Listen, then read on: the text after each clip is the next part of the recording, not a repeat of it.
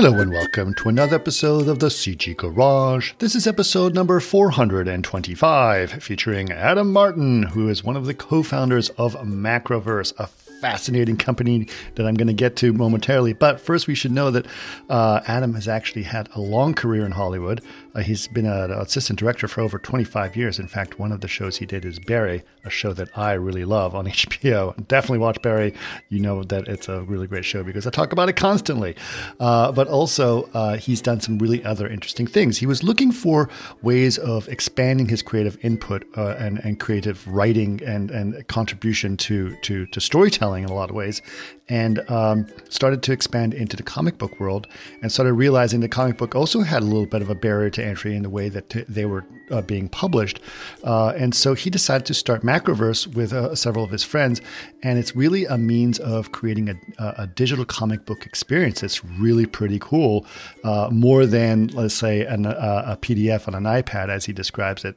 Uh, but as that actually started to succeed, uh, as you know, starting around 2020, he started to look at the opportunities that NFTs had to offer and started to put, integrate that as part of the platform as well.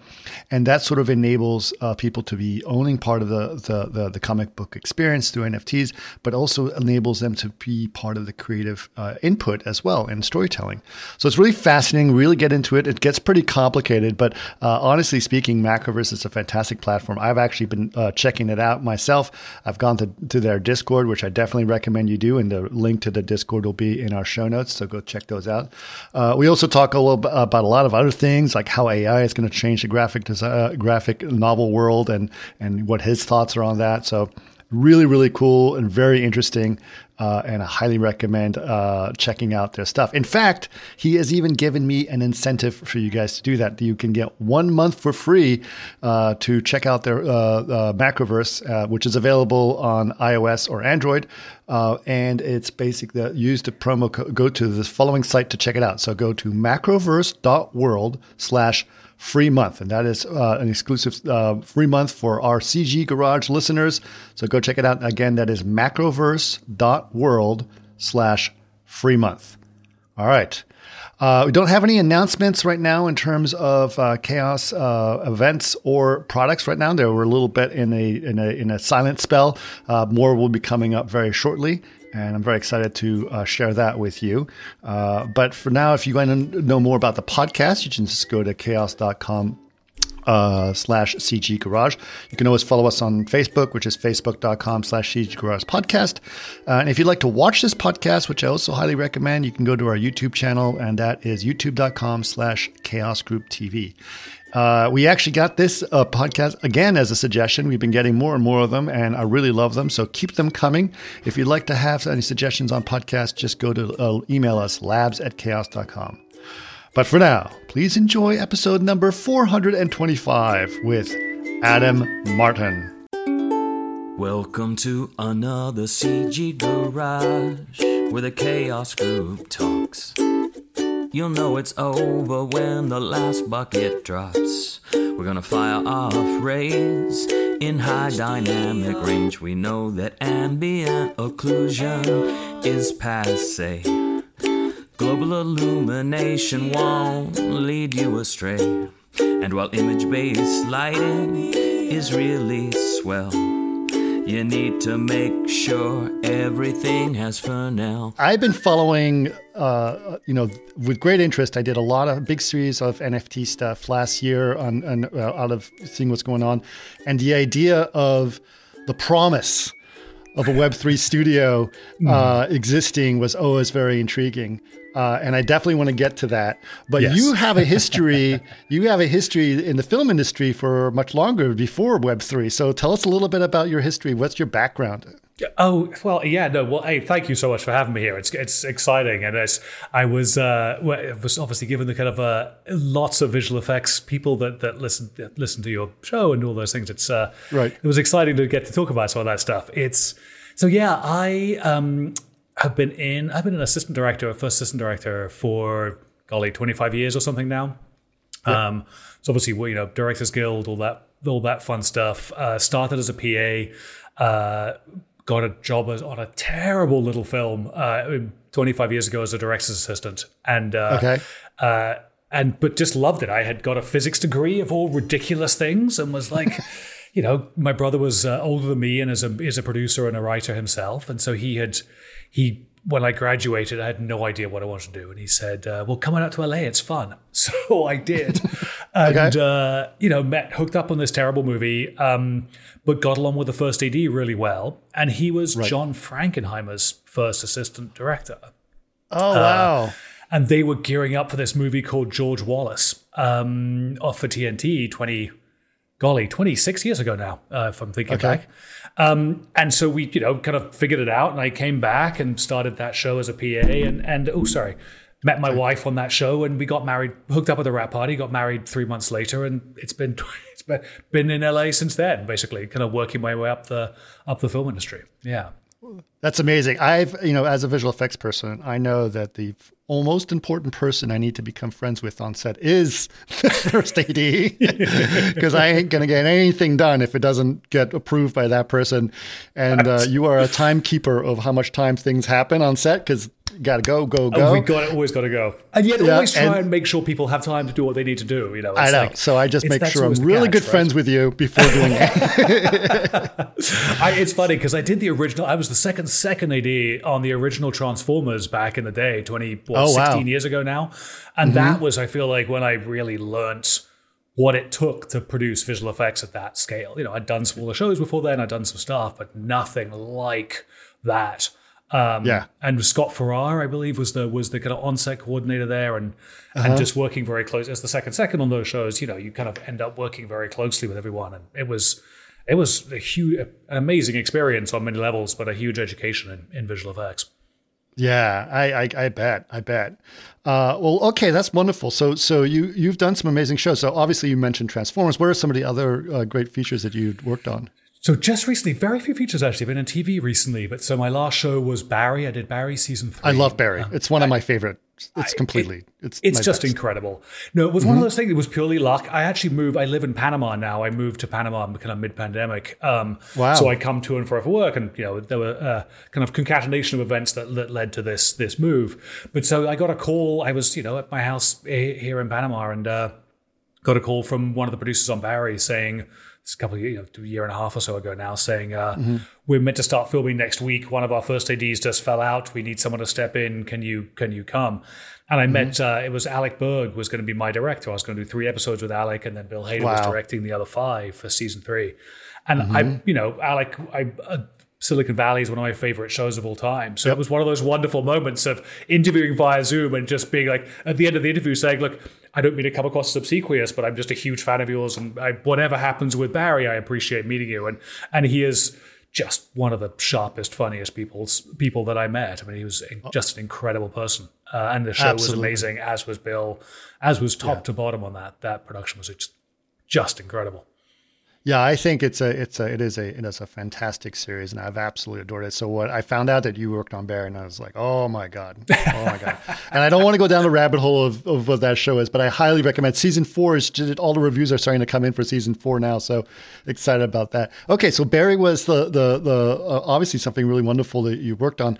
What sort of where where did the where did a macroverse sort of start to f- f- become a Permeate. reality for you? Yes. permeate. Yeah, seep yeah. in, seep into the atmosphere. Yeah, you know, I for me it was. Um, I mean, going back years now. So uh, my, my, like I said, my brother was a writer. My stepfather was a writer. My mum was a film critic, which is kind of one. So my dad, my dad was a diplomat. So not you know. So we traveled around a bunch, but but kind of I think you know, literacy, literature and entertainment and movies were always kind of part of just my upbringing. Um, And, but I never thought about it as a, I always thought, oh, you're a writer and a director, but I never thought about the kind of other stuff that happens. And so it was this, this revelation for me when I realized, oh my goodness, there's another, you know, 200 people working on these things, 400 people, whatever. Um, But so I think, like many people, I moved to LA with creative aspirations. I was like, great, I want to. I want to come here. I want to start working. I love being on set, but what I want to do be doing is kind of writing and producing and kind of work my way up that to, to directing, work up that ladder. And of course, what you know, you realize you get settled in LA and you start working, and then you start climbing the the, the assistant directing thing, and then you have a family and you have a house. It's like, oh wait, the time that I was putting into doing these other things, I'm now having to keep working and there's their family, which is more important. so I found myself, you know, I think like many people, you arrive and then you kind of feel yourself veering from the course you thought you were into this other thing. And love assistant directing and just you know, like, you know, the chance to work with a lot of incredibly talented people. And there was always that kind of creative itch there um, for me. And yep. so I met my other partner, my business partner, uh, Eben Matthews, who has an illustration background, had his own kind of you know branding and design agency, and we mm-hmm. met and started kind of got became friends, and then we realized we had the same taste in movies, so we started writing together, and we, you know, lucky enough to get a couple of scripts optioned and and you know kind of do some of that that LA thing, and then realized that that a the script we had got torpedoed because another project came along that was much bigger than ours and and kind of sucked all the wind out of that that part sure. of the business. And we also realized, you know, watching my brother as a screenwriter, just time and again, successful, doing very well, but but you know, would sell a script and then it would sit on the shelf, and he'd sell another script and it would sit on the shelf. And look, amazing that he's selling those scripts, but just there wasn't, and we're talking to him, and there wasn't that sense of creative satisfaction about seeing this kind of thing that you had created really come to life. And as we were starting to kind of wrestle with that, my partner produced, um, you know, the film The Boondock Saints. Remember that movie? Yeah.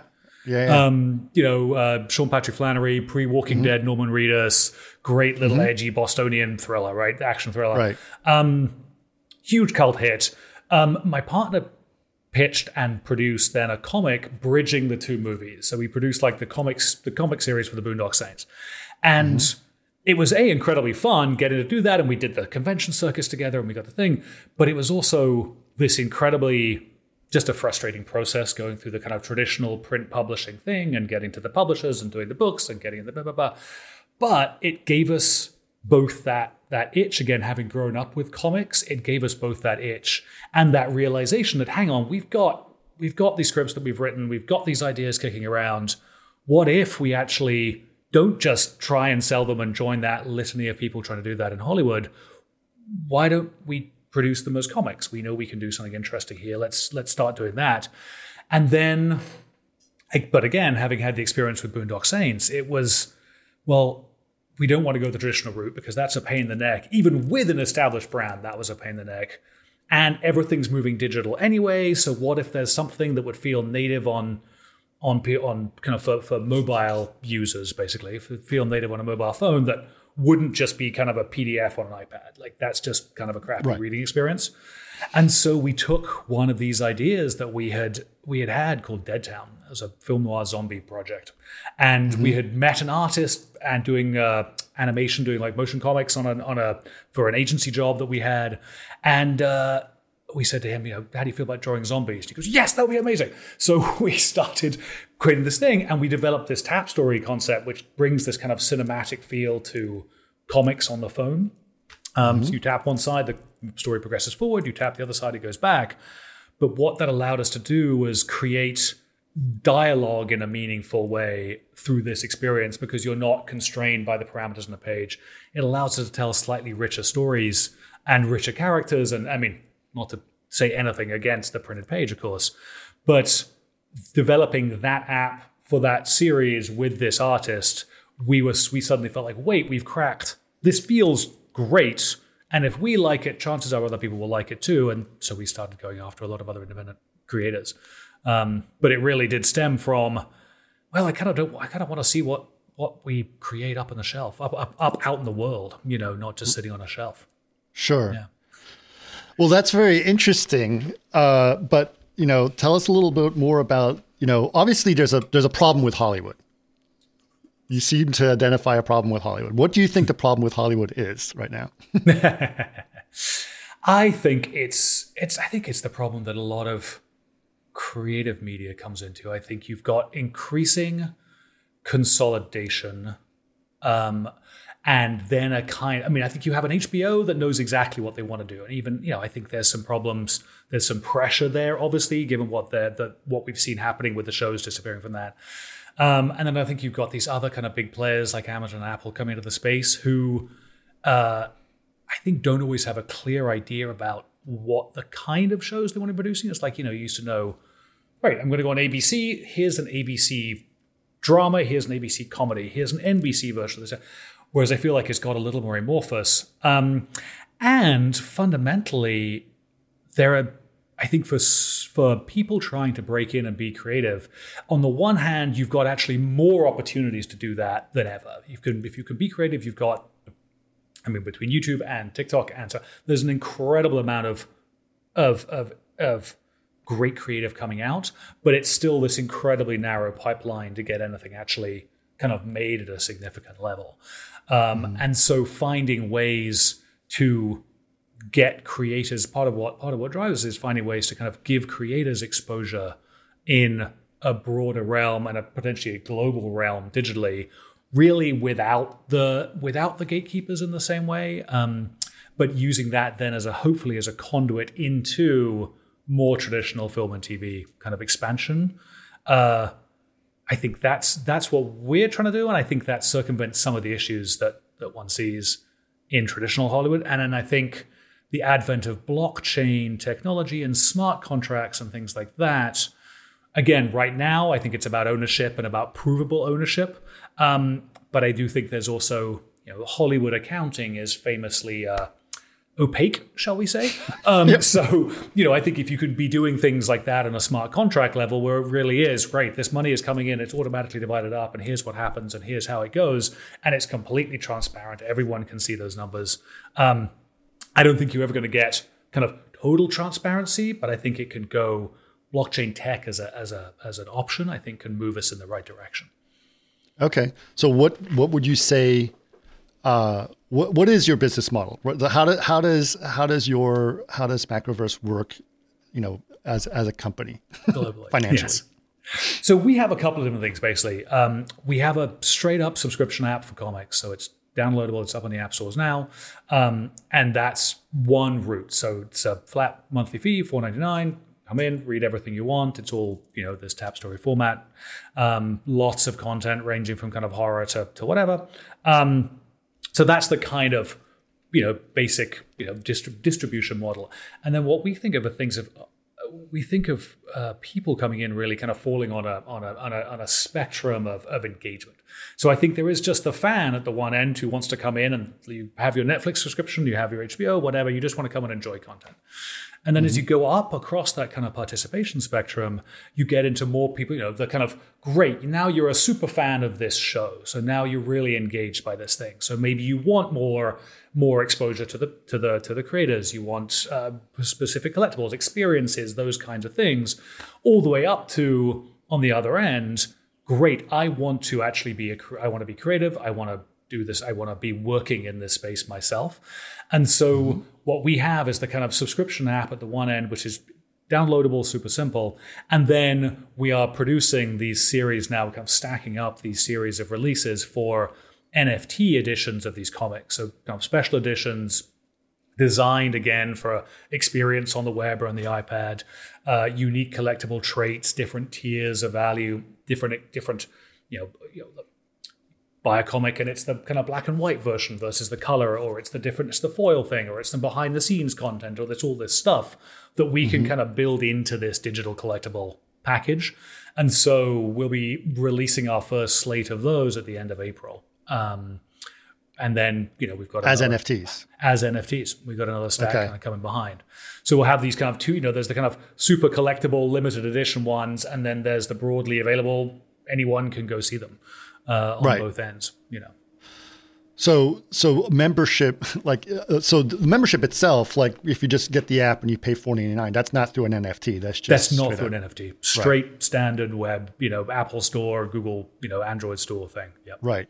Okay. Yeah. Okay. So um, that's interesting. Now, are you guys mostly focused on on a comic experience right now? Or are you thinking we, of expanding? We are. So right now we are focused on comics, um, simply because a we love the medium, but also it's a very, it's a kind of easy access and easy. It's an easy way into media because as we do was every comic that we create or we help to have created or adapt or whatever it might be works in multiple formats. So we you know we create it in such a way that it'll work for the mobile phone, it'll work for a tablet, it'll work for web, it'll work for print, um, and then we can take it on up where and then the other thing that Eben and I have is a lot of experience in audio dramas as well. So podcast, you know, fictional podcast. So Okay. that would be the next step. We'll be doing audio series based on the comics. We've also been experimenting with this kind of hybrid animation style, which is really it's very you know it's it's the comic panels, but we're adding narration and sound effects over the top of those to Gotcha. create this kind of middle ground.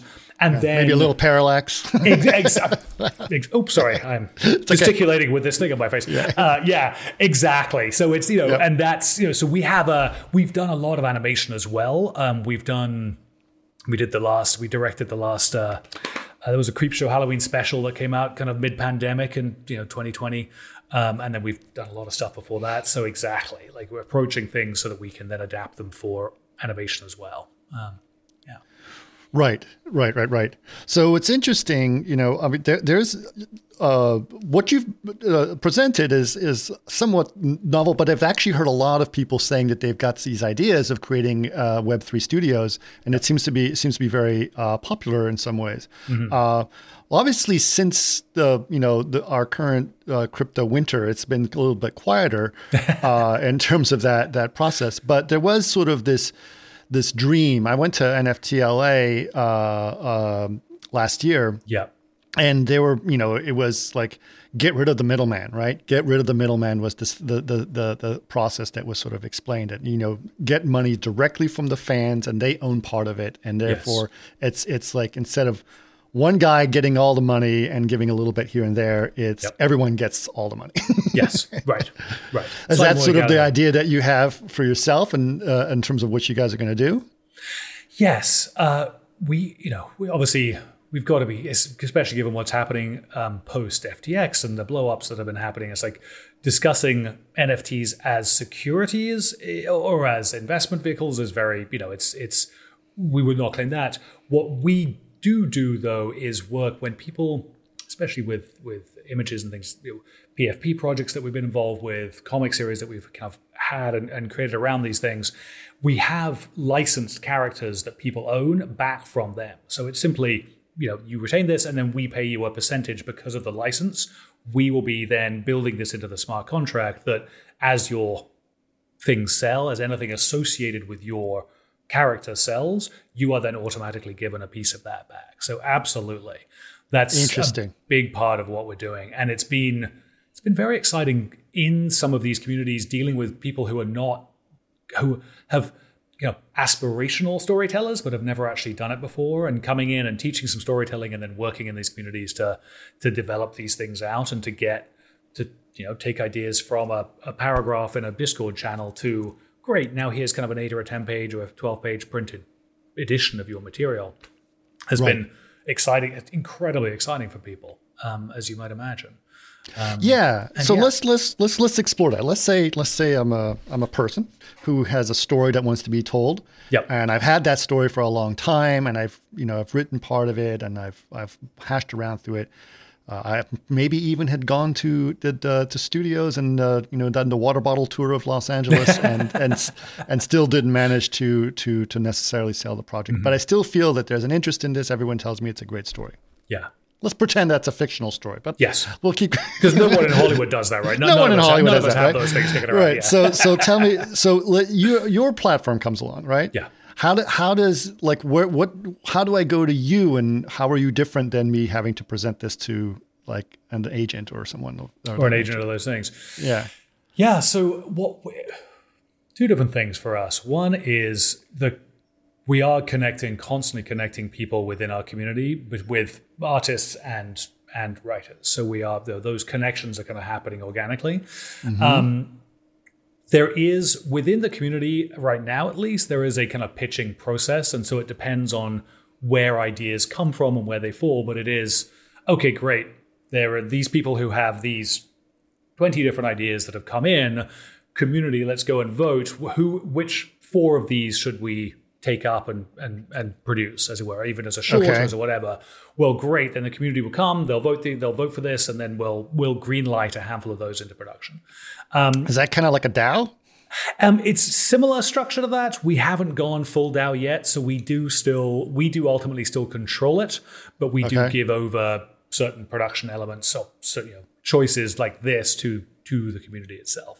Right. Um, and then we are. This is not in the first stage of the of the the platform that we're building, but the next iteration of it will have its own just open marketplace, so that again, anyone who wants to come and publish and do this thing on the blockchain and prove them prove their own, you know, prove their ownership of this idea that they can. Great, that can just happen automatically. They can do this, take advantage of this tap story system that we've set up, automatic distribution on the app, come in, sell it as NFTs, fund your own thing, and kind of go from there. So that's the, you know, we are right now, yes, we're still a little more traditional because we are we are still kind of filtering stuff as it's coming in, but we're mm-hmm. moving rapidly towards you know open open borders, open system, and then as people get excited, as good stories come in, well, great, those can get pushed at the top kind of constantly for for distribution, for sale, for everything else. And we've got relationships, I mean, like many people do, but it's you know we've got relationships with agents and managers and those kinds of people. So it's like great, these ideas now are, are gaining traction. You know, we can if if it's needed, we can assist with with some of that kind of upsell and push as well. Okay. Okay. Well, I do remember it was interesting. I had a I saw an interview with John Waters ages and ages and ages ago. Uh, and uh, someone it was right when uh, when HD camcorders were coming out, and uh, and he said and they were like it's it's kind of amazing that you know so at that time it was about a thousand dollars which was really not that much money. Uh, Right. and so now you you can anyone can do a, a movie with a camcorder. Yeah. What do you think about that? And he goes, I think it's wonderful that anyone can do a movie, but not everyone should. Yeah. right and so it's kind of interesting so if you start to to think about the the the democratization of creativity does that work Very good question. And I think, you know, now what we have seen is a couple of different. l- So, what we've seen is a few different kind of scales at this point. Um, So, on a on a small individual short story basis, which is quite, you know, we've got kind of quite what have we got? 15 16 20 of these now in, in a few different kind of worlds um, with communities that we've we've worked with and we have kind of worked with the community to establish the guidelines of this world and then I think this is where it's a bit of a combination of both. So I think it's not the traditional, it's not the DAO structure, so it's not kind of totally open, you know, open borders. What we have found works is working with a, a group of fans of a project or a community or whatever. Um, we can work with them and define here's the world, here's what we're playing in, here's the backstory, here are the rules of this world. Because I think obviously storytelling needs to operate within kind of boundaries, you know, especially I think inherent in the nature of of comics, it's often kind of a sci-fi or a fantastical, or there's those elements to it. But so even in those realms, I like to have real set whoops, set parameters. Um you can tell it's the assistant director and me. I just talk there. Um, it's uh, and but having set those and having kind of discussed, great. There will be now this core story that's going to happen. So we have this idea, and we can even pull that. So we have an idea of the characters that are involved, who they are, where do they come from, have an idea of kind of long term where they're going. Great. We are now going to go and write that story. So we know what we're doing. We can write for comics, we can write for film and TV. But inside of this world that we've now created, you, anyone from the community, can come and pitch stories into this world, and those can then be greenlit or not. Um, and so it's this combination of us taking control of the kind of core narrative of something with the community support while still kind of creating the space around it for people to tell short stories. And I think, you know, we've seen a huge we've seen a huge array of of material. We've seen a huge array of stuff. Some of it, sorry, my dog's barking downstairs. Um, we've seen some really interesting, clever ideas that I would never have thought of, and some really imaginative stuff. And quite often it needs honing and it needs some refinement, and you have to kind of pick in, and well, this doesn't quite work, and narratively, you know, so we'll go in and fulfill the kind of editor function um, in those situations.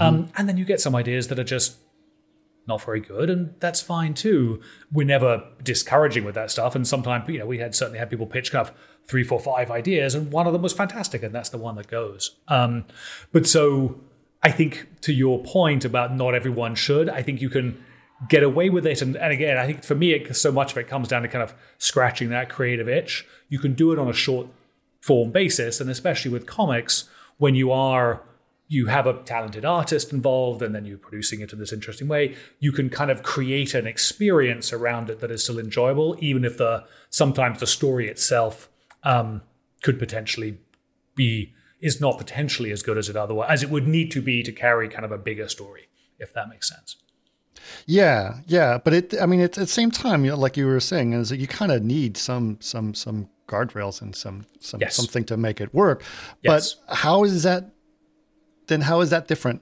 than than what people would do in terms of um, you know pitching this to a studio just pitching to a studio yeah Uh, to me, I think it's you know we've we've done this now in two different communities. Uh, no, sorry, three, including our own. So, meaning you know, community meaning.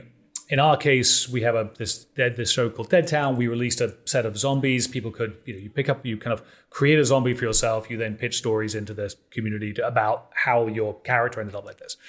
Um, another community called Bushidos, which were these kind of sci-fi samurai idea. Um, and when we started out working with Bushidos, uh, they knew they wanted to tell stories. They didn't know how. The guys who started the product just didn't know how. Um, and so and these were specific like nft groups these or- were a specific NFT collection. Exactly. Okay. Um, these little PFPs, you know, they were kind of Right. classic close-up Right. thing. Very cool art. The Something artists, like like uh, like uh, the Bored Ape Yacht like the Bored Apes. So exactly. right and, but they would make uh, stories about their apes So they would make stories about their person, Samurai. their, their samurai in this case, having been taught, you know, we would we would go in, would take a few weeks of just like teaching storytelling, and then these guys would pitch, and we were teaching these storytelling and, and kind of pooling opinions from 40, 50, 60 people at a time, um, and that is, I think, where the you need the showrunner, you need the person who's kind of able to be the manager, to listen to the ideas, to pull the things. Well, great. These three ideas will work. These kind of are a little off the rails. Let's steer it this way. Let's. So you're kind of navigating the ship through these potentially choppy waters, shall we say? Sure. so that Very. everyone gets heard. It can be very choppy, yes. Um, everyone gets heard. Everyone has a chance to pitch in. Different ideas from different people will still float to the surface, and then, but everyone has a chance to pitch. And then during the the short pitching process, it is not us making that decision at all. It is the community as a whole. So.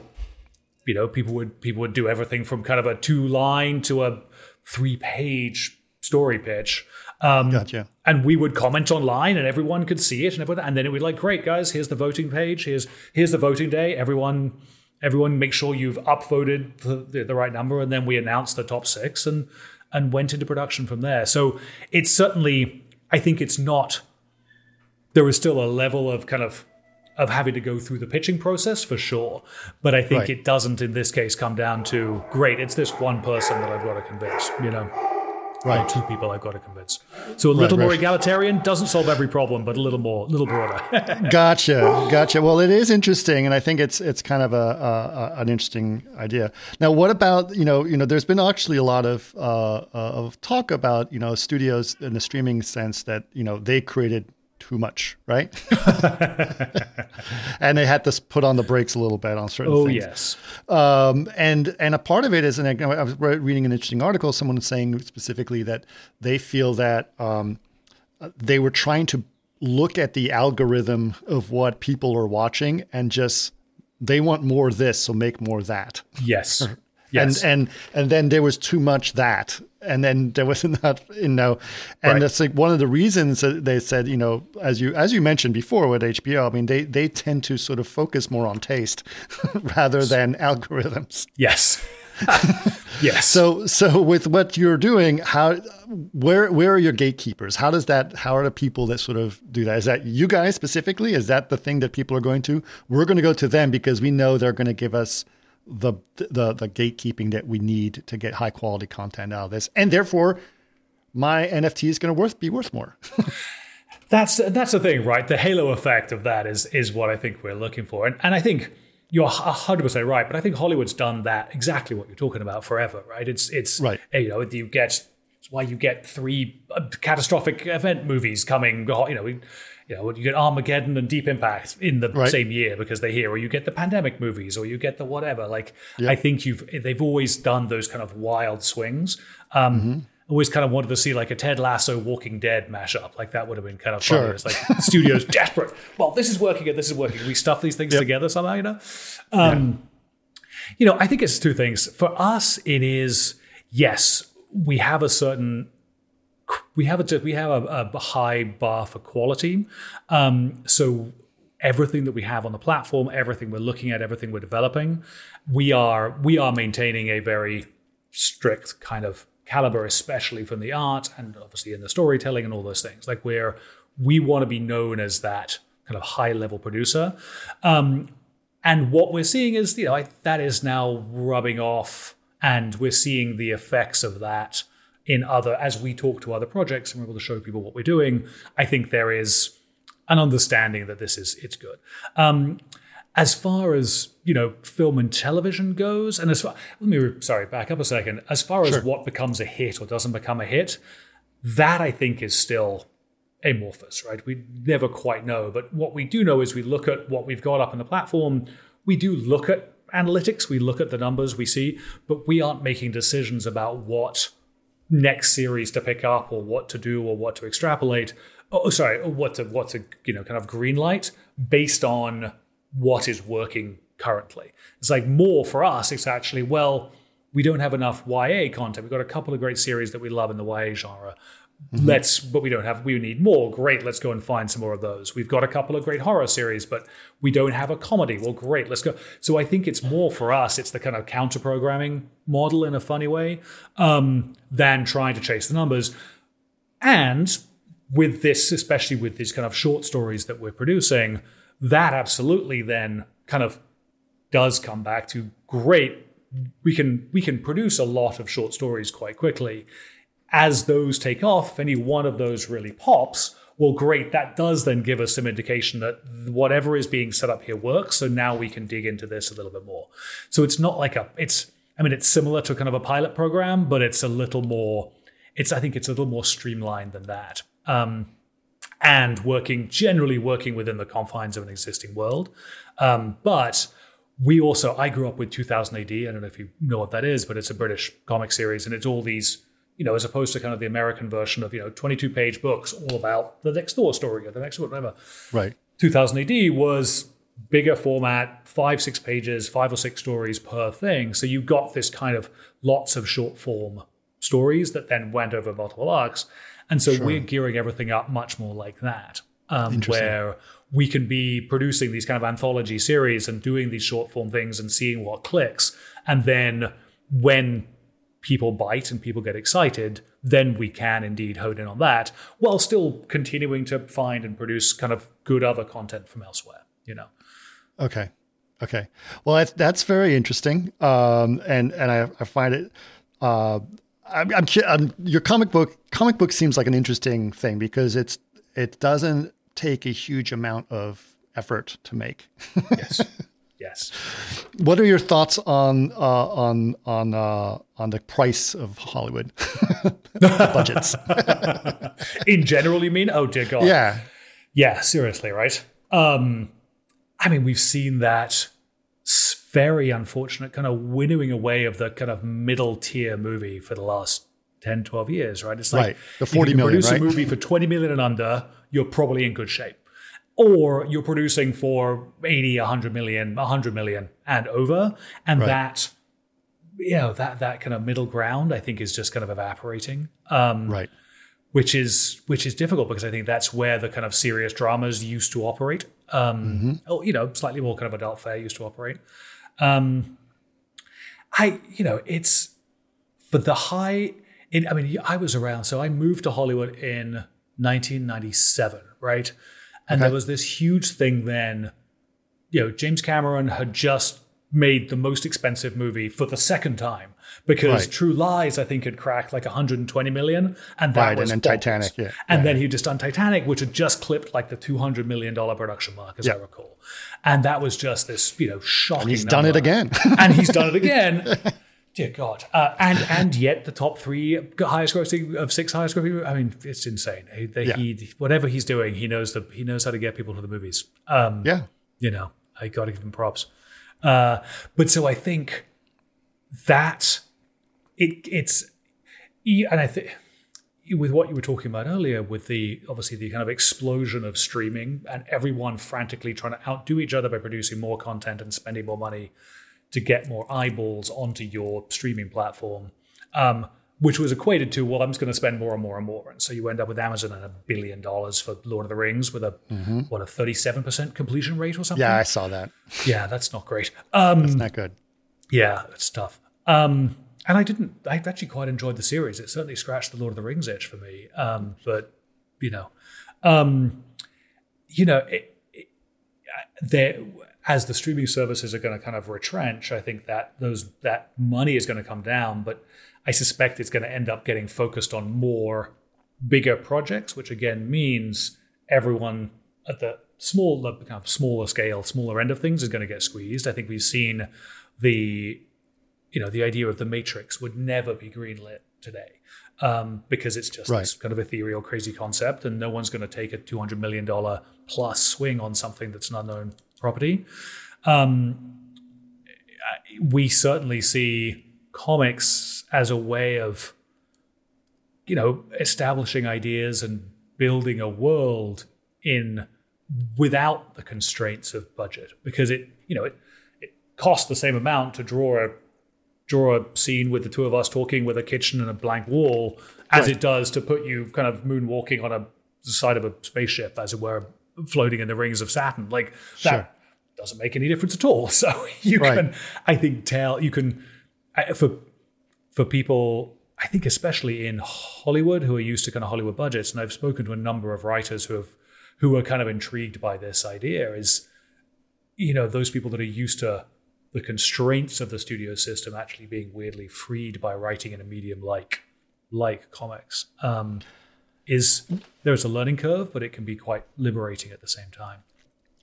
What I'm I'm I'm sure you probably figured I was going to go this way, but what are your thoughts on that getting even that barrier to entry being even lower now with AI tools being invented?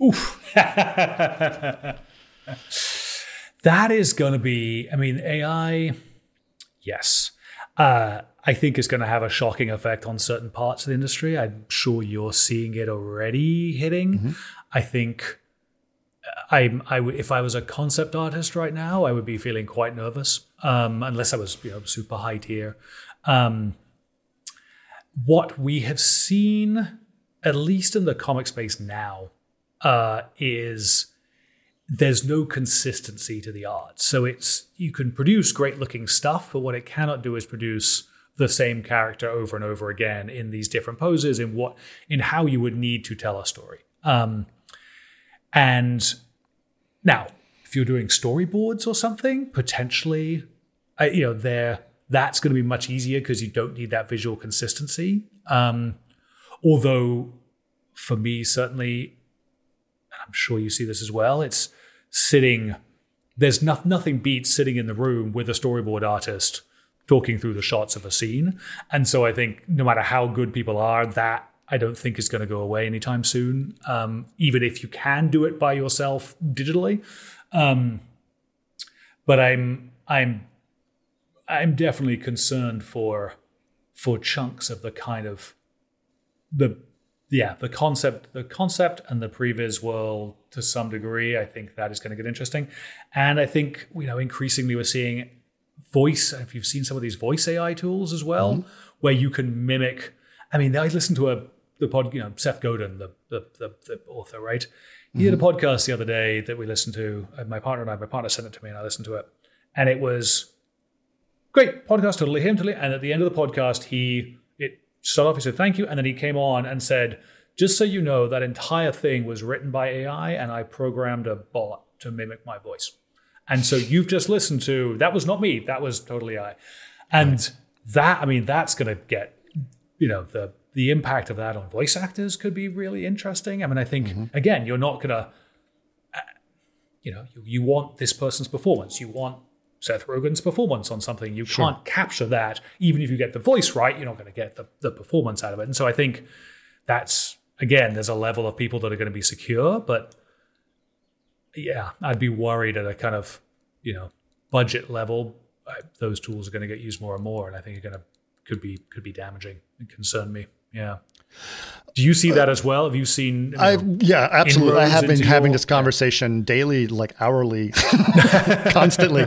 Because you know, but I mean, I don't know. Yeah, I don't know if you guys. I work for a company called Chaos. Yeah. uh, we make uh, uh, we make uh, uh, software specifically used for visual effects, right? Right, yes. And so uh, uh, this podcast was a, a random idea I had, and somehow con- blossomed, and it's going for almost nine years. So I'm not going to stop it. But but uh, but specifically the the way that uh, uh, uh, these tools are, are working, um, there is there is concern about that, uh, and it is it is either people are like, wow, another you know arrow in my quiver that I can use, or some people are like.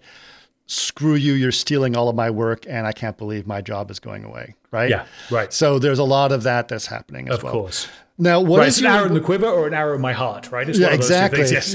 That's a perfect way of putting it. Uh, yeah. Uh, now, the other one that's interesting is is the copyright issues. Now, remember specifically, comic book. A comic book was denied copyright because it used AI for its creation. What are your thoughts about that? yes. Uh, the AI copyright issue is. I think this is where hopefully we. This is where I do think you know true artists will uh, true artists sorry Traditional original artists. artists. traditional artists will uh, continue to prosper is that AI right now can create amazing. Well, it can it can source enough information to create the impression of something new and original, right?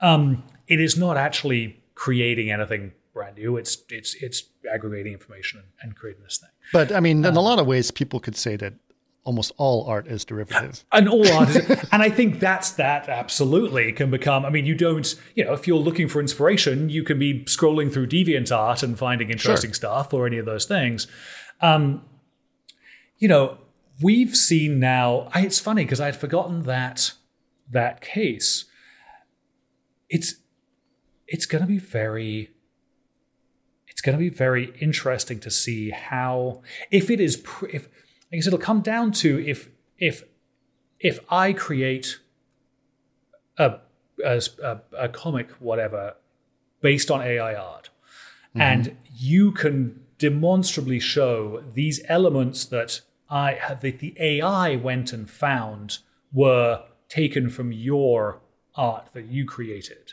that then I would be in breach of your copyright at that point Sure. right?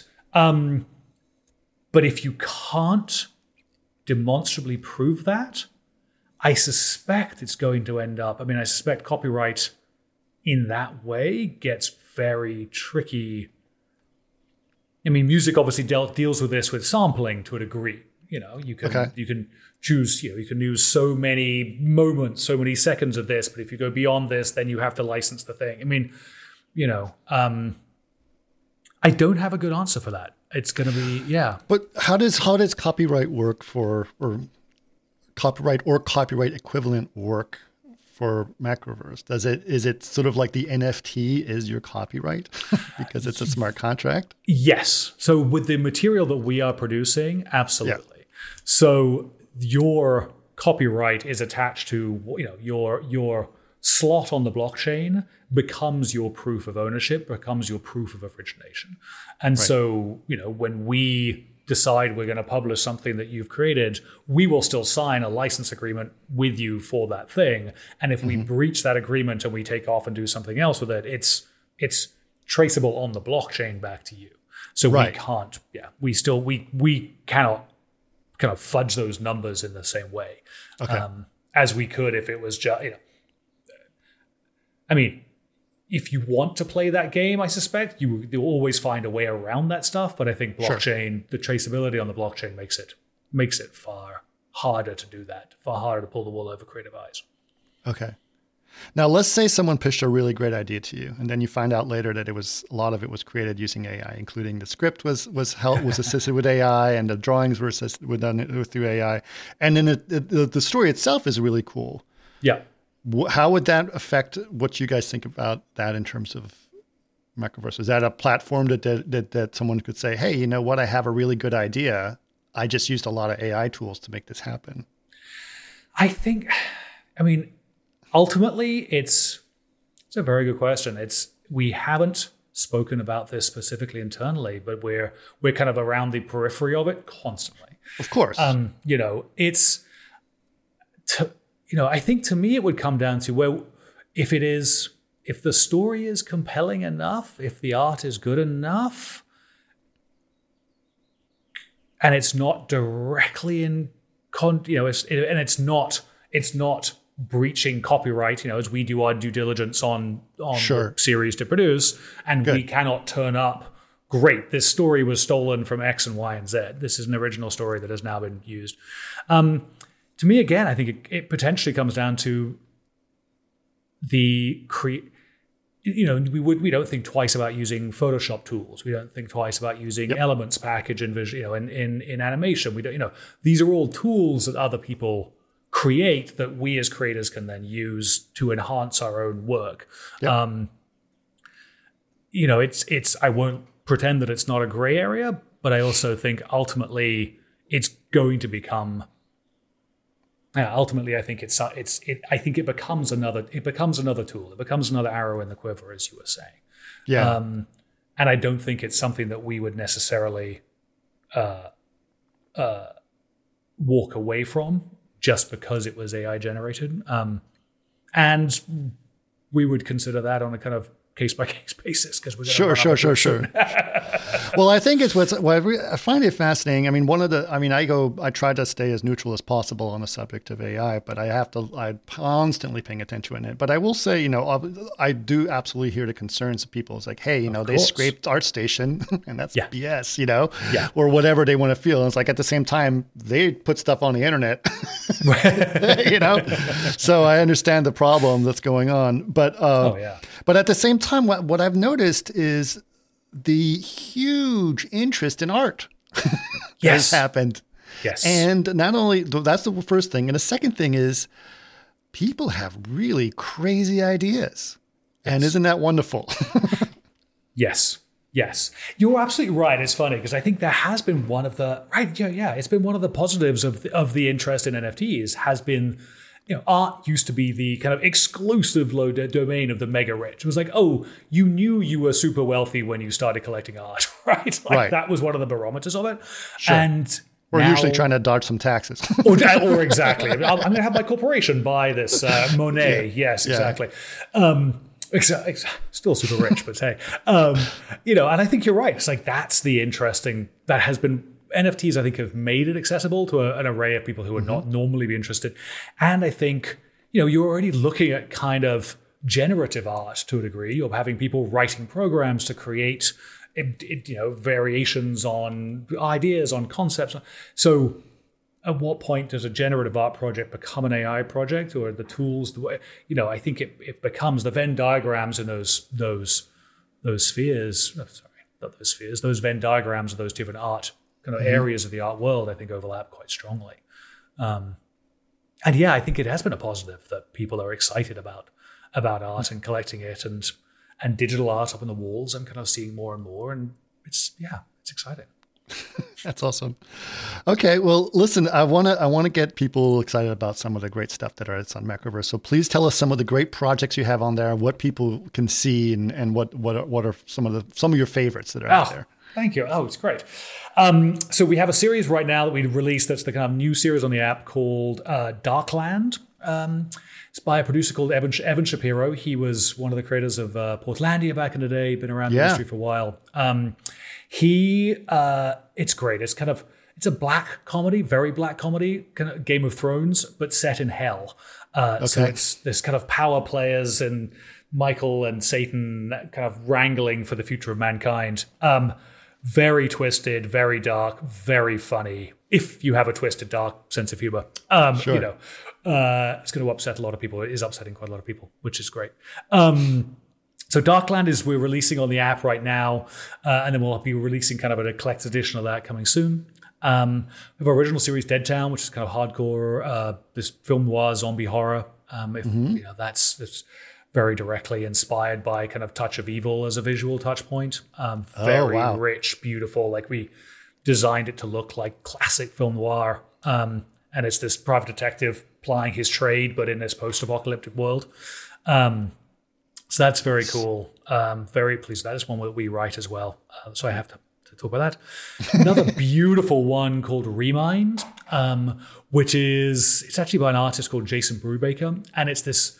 He's got this kind of beautiful Miyazaki esque kind of illustrative style, um, and it's this very lyrical story about a girl kind of looking for her father and and trying to kind of connect with her father's crazy mission that he he disappeared pursuing and turns out that he was right. She thought he was crazy all along and and it turns out he's right and now she gets embroiled in the same adventure.